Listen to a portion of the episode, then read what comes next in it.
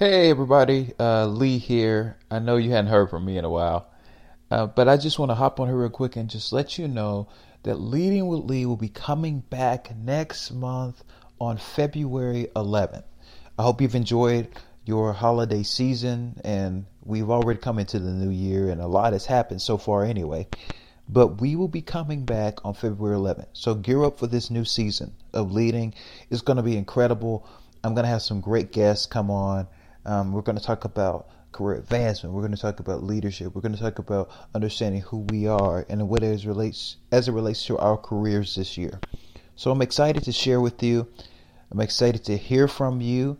If you have not done it yet, subscribe to Leading with Lee on your podcasting platforms and also on YouTube. I think you should subscribe to both so you can see the visual content also.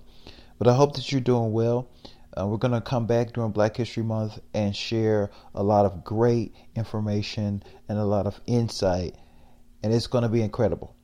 So I'm looking forward to 2021 with you here on Leading with Lee. All right, guys, much love, and let's get started.